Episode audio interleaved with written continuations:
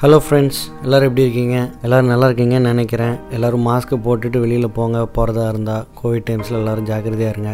So இந்த எபிசோடில் நம்ம வந்து ரீசெண்டாக பார்த்த ஒரு ரெண்டு இங்கிலீஷ் படம்.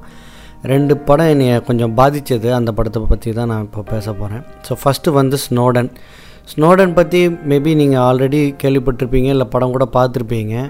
நான் ரொம்ப நாளாக வாட்ச் லிஸ்ட்டில் வச்சுருந்தேன். ஆனால் பார்க்கவே இல்லை. ஏதோ ஒரு காரணத்தினால இப்போது ரீசெண்ட் டைமில் பார்க்க வேண்டிய ஒரு சூழ்நிலை ஏற்பட்டுருச்சு. ஸோ அப்போ பார்த்தேன். ரொம்பவே இன்ட்ரெஸ்டிங்காக இருந்துச்சு.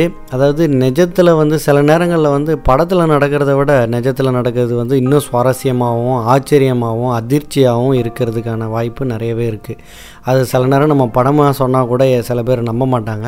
அந்த மாதிரியான ஒரு படம்னு கூட சொல்லலாம் ஸ்னோடன் இது வந்து based on real life so Snowden ஒருத்தர் எட்வர்ட் ஸ்னோடன் உண்மையிலே ஒருத்தர் யூஎஸில் வேலை பார்த்துட்டு இருந்தார். அவர் அங்கே இருக்கிற என்எஸ்ஏல ஒர்க் பண்ணிகிட்டு இருந்தார் ஸோ அங்கே நடக்கிற சில ஷாக்கிங்கான விஷயங்கள் வந்து அவர் பார்வைக்கு வருது. ஸோ அதை வந்து எப்படி வந்து அவர் வெளியில் சொன்னார்? ஸோ அதுதான். அவர் வந்து அவர் விசில் ப்ளோவர் அங்கே நடக்கிற விஷயங்களை அவர் வந்து ஆதாரபூர்வமாக வெளியில் சொல்லிட்டாரு. ஸோ அவர் வந்து என்ன அங்கே பார்த்தாரு? எதை வந்து அவரால் தாங்கிக்க முடியல? எதை வந்து அவர் வெளியில் வந்து எதனால் வந்து சொல்லணும்னு வெளியில் வந்தார்? ஸோ அப்படிங்கிறத பற்றி தான் இந்த படம். ரொம்பவே ஷாக்கிங்காக இருந்துச்சு. ஆக்சுவலாக எனக்கு தெரியும் இவர் வந்து விசில் ப்ளோவர் அங்கே கொஞ்சம் சில விஷயங்கள்லாம் பண்ணுறாங்க அது வந்து வெளியில் சொல்லிட்டாரு. அப்புறம் அமெரிக்காவுக்கு இவர் உள்ளே வந்தாருன்னா பிடிச்சி வச்சுக்கோங்கன்னு தெரியும். அதுக்கப்புறம் ரஷ்யாவில் பதுங்கிட்டாரு. எனக்கு ஓரளவுக்கு கதை தெரியும். இருந்தாலும் நான் படம் பார்க்கும்போது எனக்கு ரொம்பவே அதிர்ச்சியாக இருந்துச்சு. அதாவது என்னென்ன மாதிரியான விஷயங்களை வந்து அந்த நேஷ்னல் செக்யூரிட்டி ஏஜென்சி யூஎஸில் வந்து என்னென்னலாம் மானிட்டர் பண்ணுறாங்க அப்படிங்கிற மாதிரி படத்தில் காமிச்சிருந்தாங்க.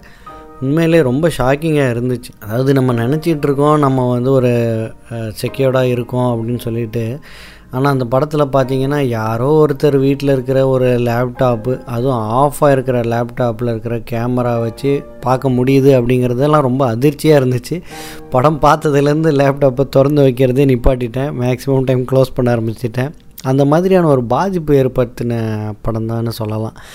நமக்கு தெரியும். ஓகே நம்ம வந்து சோஷியல் மீடியாவில் இப்போ பார்த்திங்கன்னா சோஷியல் மீடியாவில் கிட்டத்தட்ட போட்டி மாதிரி யார் வந்து அவங்கள பற்றின இன்ஃபர்மேஷனை நிறைய வெளியில் சொல்கிறாங்க அப்படிங்கிற நிலைமைக்கு இப்போ வந்துட்டோம். ஸோ ஒரு காலகட்டத்தில் ஃபேஸ்புக்கு வந்த புதுசில் நிறைய பேர் தங்கிட்டு இருந்தாங்க. சில பேர் கேம்ஸ் விளாட்றதுக்கு மட்டும் யூஸ் பண்ணிகிட்டு இருந்தாங்க. அப்புறம் பார்த்தீங்கன்னா அதில் நிறைய செக்இன் பண்ணுறதுக்கு அந்த மாதிரி நிறைய ஃபெசிலிட்டிஸ் அதில் கொடுத்த உடனே எல்லோரும் அதை யூஸ் பண்ணுறோம் ஆப்வியஸாக எல்லோரும் யூஸ் பண்ணுறாங்க ஸோ இது வந்து எங்கே போய் முடியுது அப்படிங்கிறது தெரியல. ஸோ நம்மளை பற்றின எவ்வளோக்கு எவ்வளோ டேட்டா நம்ம சோஷியல் மீடியாவில் போடுறோமோ அவ்வளோக்கு அவ்வளோ யாரோ ஒருத்தர் நம்மளை பற்றி தெரிஞ்சுக்கிறாங்க அப்படிங்கிறது. அஃப்கோர்ஸ் தெரிஞ்சுக்கிறதுக்காக தான் நம்ம போடுறோங்கிறது ஒரு பக்கம் இருந்தாலும் ஒரு சில இன்ஃபர்மேஷன் வந்து நம்ம தெரியக்கூடாதுன்னு நினைப்போம்.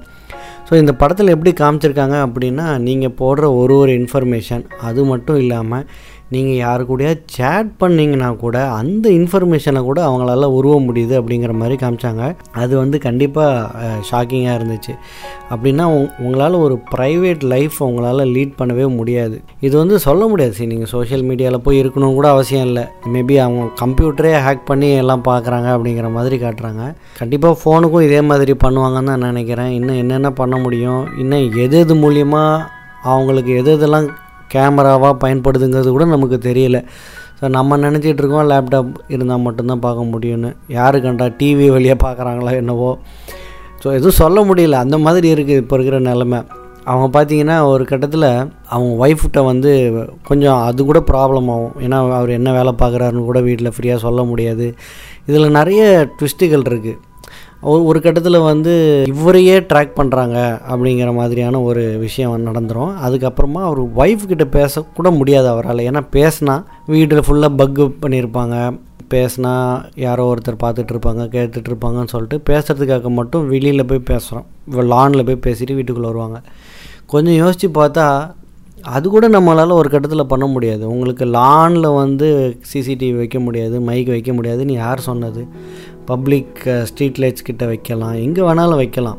இவென்ச்சுவலாக பார்த்தீங்கன்னா ஒரு மாதிரி யாரோ ஒருத்தர் எப்போ பார்த்தாலும் உங்களை பார்த்துக்கிட்டே இருக்கிறாங்க அப்படின்னு சொல்லும்போது நம்மளை எப்படி இருக்கும்? அதாவது இவர் வந்து ஆர்மியில் சேரணும்னு தான் ஃபஸ்ட்டு நினைப்பார். ஆர்மிலேயோ ஆர்மிலேயோ நேவிலேயோ சேரணும்னு நினைப்பார். ஆனால் சேர முடியாமல் இவென்ச்சுவலாக எப்படியாவது நாட்டுக்காக அர்ப்பணிக்கணும் அப்படின்ற ஒரு நல்ல எண்ணத்தில் தான் அவர் இந்த நேஷ்னல் செக்யூரிட்டி ஏஜென்சியில் சேர்றாரு. அவர் ஒரு பயங்கரமான கோடர் நல்ல டெக்னிக்கலி ஸ்ட்ராங் பர்சன் அவர் வந்து இந்த மாதிரி பண்ணணும்னு நினைக்கிறாரு. ஸோ இந்த மாதிரி தப்பு பார்க்கும்போது அவரால் வந்து அந்த இடத்துலேருந்து விலகிக்க கூட முடியல. நீங்கள் யோசிச்சு பாருங்கள் நீங்கள் வந்து ஒரு ஹைலி செக்யூர்டு ஒரு ஒரு இடத்துல போய் வேலைக்கு சேர்றீங்க. ஆனால் அங்கே ஒரு சில தப்பான விஷயங்கள் நடக்குது. நீங்கள் அங்கேருந்து வெளியில் வரணும்னு நினச்சிங்கன்னா அப்போ உங்களுக்கு அந்த இன்ஃபர்மேஷன் தெரிஞ்சிருக்கிற பட்சத்தில் உங்களை எப்படி வெளியில் விடுவாங்க? எவ்வளோ ஒரு இக்கட்டான சூழ்நிலை. ஸோ அங்கே இருக்குமோ அங்கே இருக்கணும்னு முடிவு பண்ணிட்டீங்கன்னா வேறு வழியே கிடையாது. எல்லாத்தோடையும் அதே மாதிரி மீங்களாக இருக்கிறத தவிர வேறு வழியே கிடையாதுன்ற மாதிரியான ஒரு சூழ்நிலை ஏற்பட்டுரும். நீங்கள் வெளியிலே வர முடியாது. வெளியில் வந்தீங்கன்னா என்ன ஆகும்னா நாளை பின்ன உங்களை அந்த அந்த ஏஜென்சியில் இருக்கிறவங்க உங்களே ஃபாலோ பண்ணிகிட்டு இருப்பாங்க. நீங்கள் அந்த இன்ஃபர்மேஷன் எங்கேயாவது லீக் பண்ணுறீங்களா இல்லையா அப்படின்னு சொல்லிட்டு. ஒரு பயம் இருந்துக்கிட்டே இருக்கும் இல்லையா? அல்டிமேட்டாக அவங்களே உங்களை கொண்டாலும் கொண்டுருவாங்க இது அந்த ஏஜென்சின்னு கிடையாது. பொதுவாக நம்ம பேசுகிறோம் பொதுவாக நம்ம ஒரு செக்யூர்டான ஒரு இடத்துல போய் இருக்கோம். ஸோ ஒரு பேங்க்லேயே இருக்கோம்னு வைங்களேன் ஒரு பேங்க்லேயே இருக்கோம். ஆனால் ஒரு நிறைய இன்ஃபர்மேஷன் உங்களுக்கு தெரியுது. உங்களுக்கு இன்ஃபர்மேஷன் தெரிஞ்சதுக்கப்புறம் உங்களை அந்த இடத்துலேருந்து வெளியில் விட்டுட்டாங்கன்னா உங்களை கண்டிப்பாக கண்காணிப்பாங்க. நீங்கள் எங்கே போகிறீங்க என்ன பண்ணுறீங்க வேறு யார்கிட்டையாவது அந்த தகவலை சொல்கிறீங்களா இதெல்லாம் ரொம்ப சென்சிட்டிவான மேட்டர் இல்லையா? நல்லா எடுத்திருந்தாங்க. படம் வந்து ரொம்ப அதாவது எனக்கு பயங்கர ஐ ஓப்பனராக இருந்துச்சு. என்னடா இந்த மாதிரியெல்லாம் பண்ணுறாங்க அப்படின்னு சொல்லிட்டு ஒரு பயம் கொடுத்துச்சுன்னு சொல்லலாம். At the same time we have to be more cautious அப்படிங்கிறதும் நம்ம புரிஞ்சுக்கிறோம்.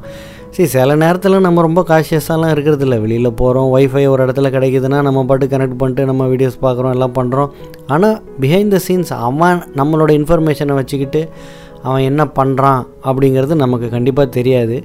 அஃப்கோர்ஸ் நம்ம ஃபோனில் வந்து நம்ம நினைப்போம் நமக்கு தேவையில்லாத சாமான் நமக்கு தேவையில்லாத விஷயங்கள் எதுவும் இல்லைன்னு நம்ம நினைக்கலாம் பட் நம்மளை அறியாமலே ஏதாவது ஒரு பாஸ்வேர்டு இல்லை ஏதாவது ஒரு சென்சிட்டிவான ஃபோட்டோ இல்லை ஒரு சென்சிட்டிவான இன்ஃபர்மேஷன் என்ன வேணாலும் இருக்கலாம் நம்ம ஃபோனில் மேபி அது நம்மளோடதாக இல்லாமல் வேறு யாரோடதாக கூட இருக்கலாம்.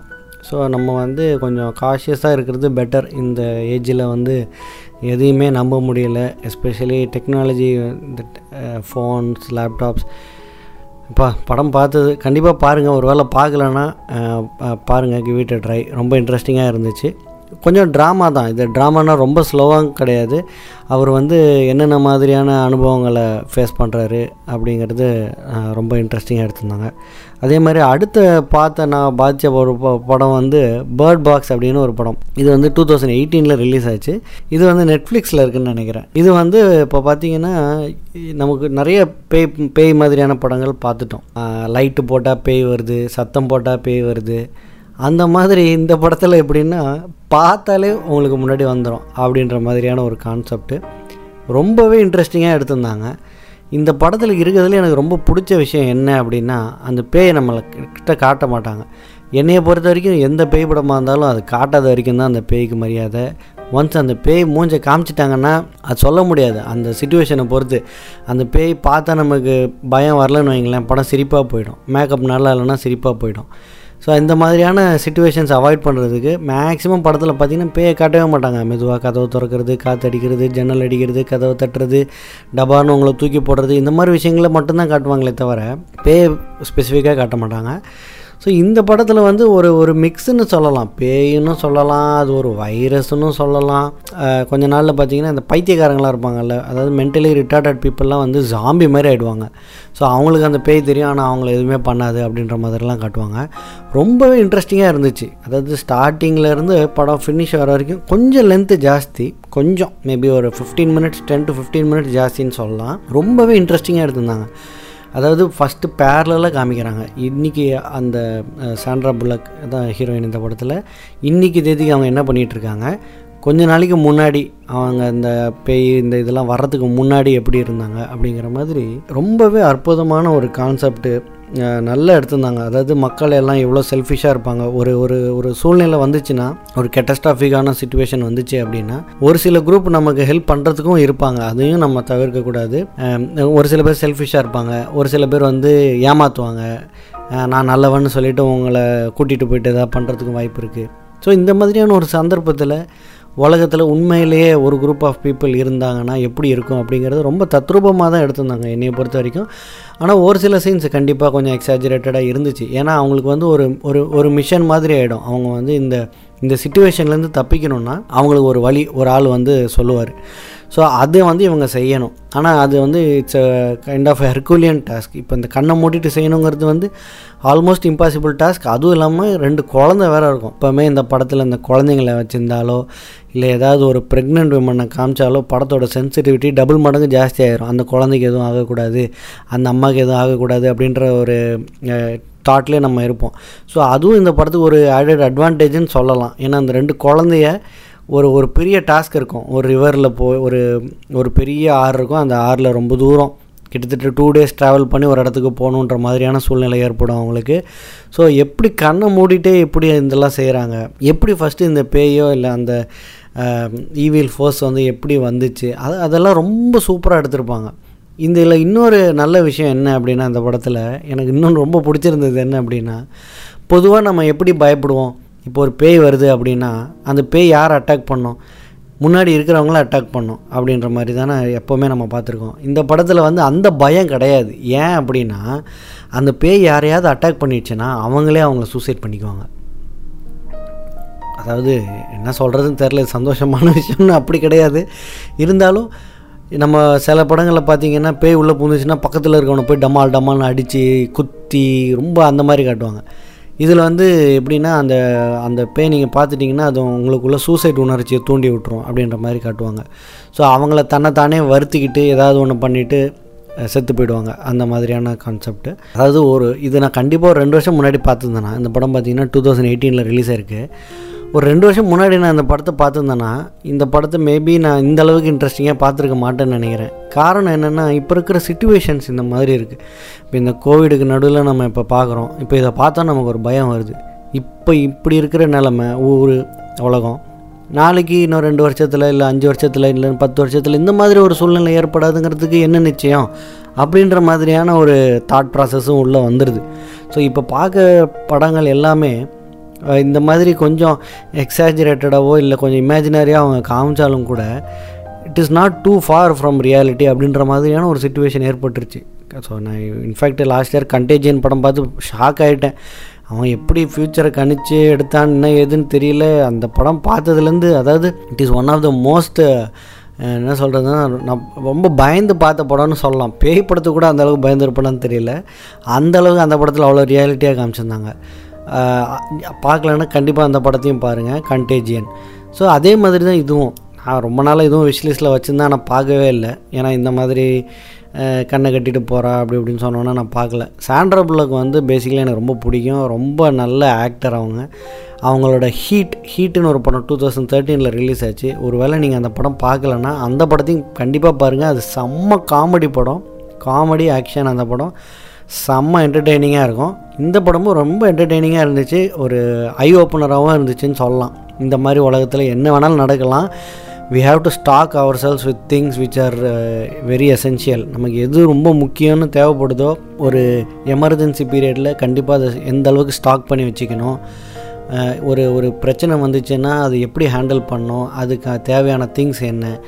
ஆன்லைன்னா ஆன்லைனில் என்னென்ன சைட்டில் என்னென்ன எங்கெங்கே கிடைக்கிது? அப்படிங்கிற மாதிரியான விஷயங்களை தெரிஞ்சு வச்சுக்கிறதுல தப்பு இல்லை யூஸ் பண்ணுறோம் பண்ணாதது கூட செகண்டரி தெரிஞ்சு வச்சுக்கிறதுல கண்டிப்பாக தப்பு இல்லை ரொம்ப நல்லா இருந்துச்சு. ஸோ டைம் கிடச்சா இந்த ரெண்டு படத்தையும் பாருங்கள் Snowden and Bird Box thank you இன்னொரு எபிசோடில் மீண்டும் உங்களை சந்திக்கிறேன். Take care bye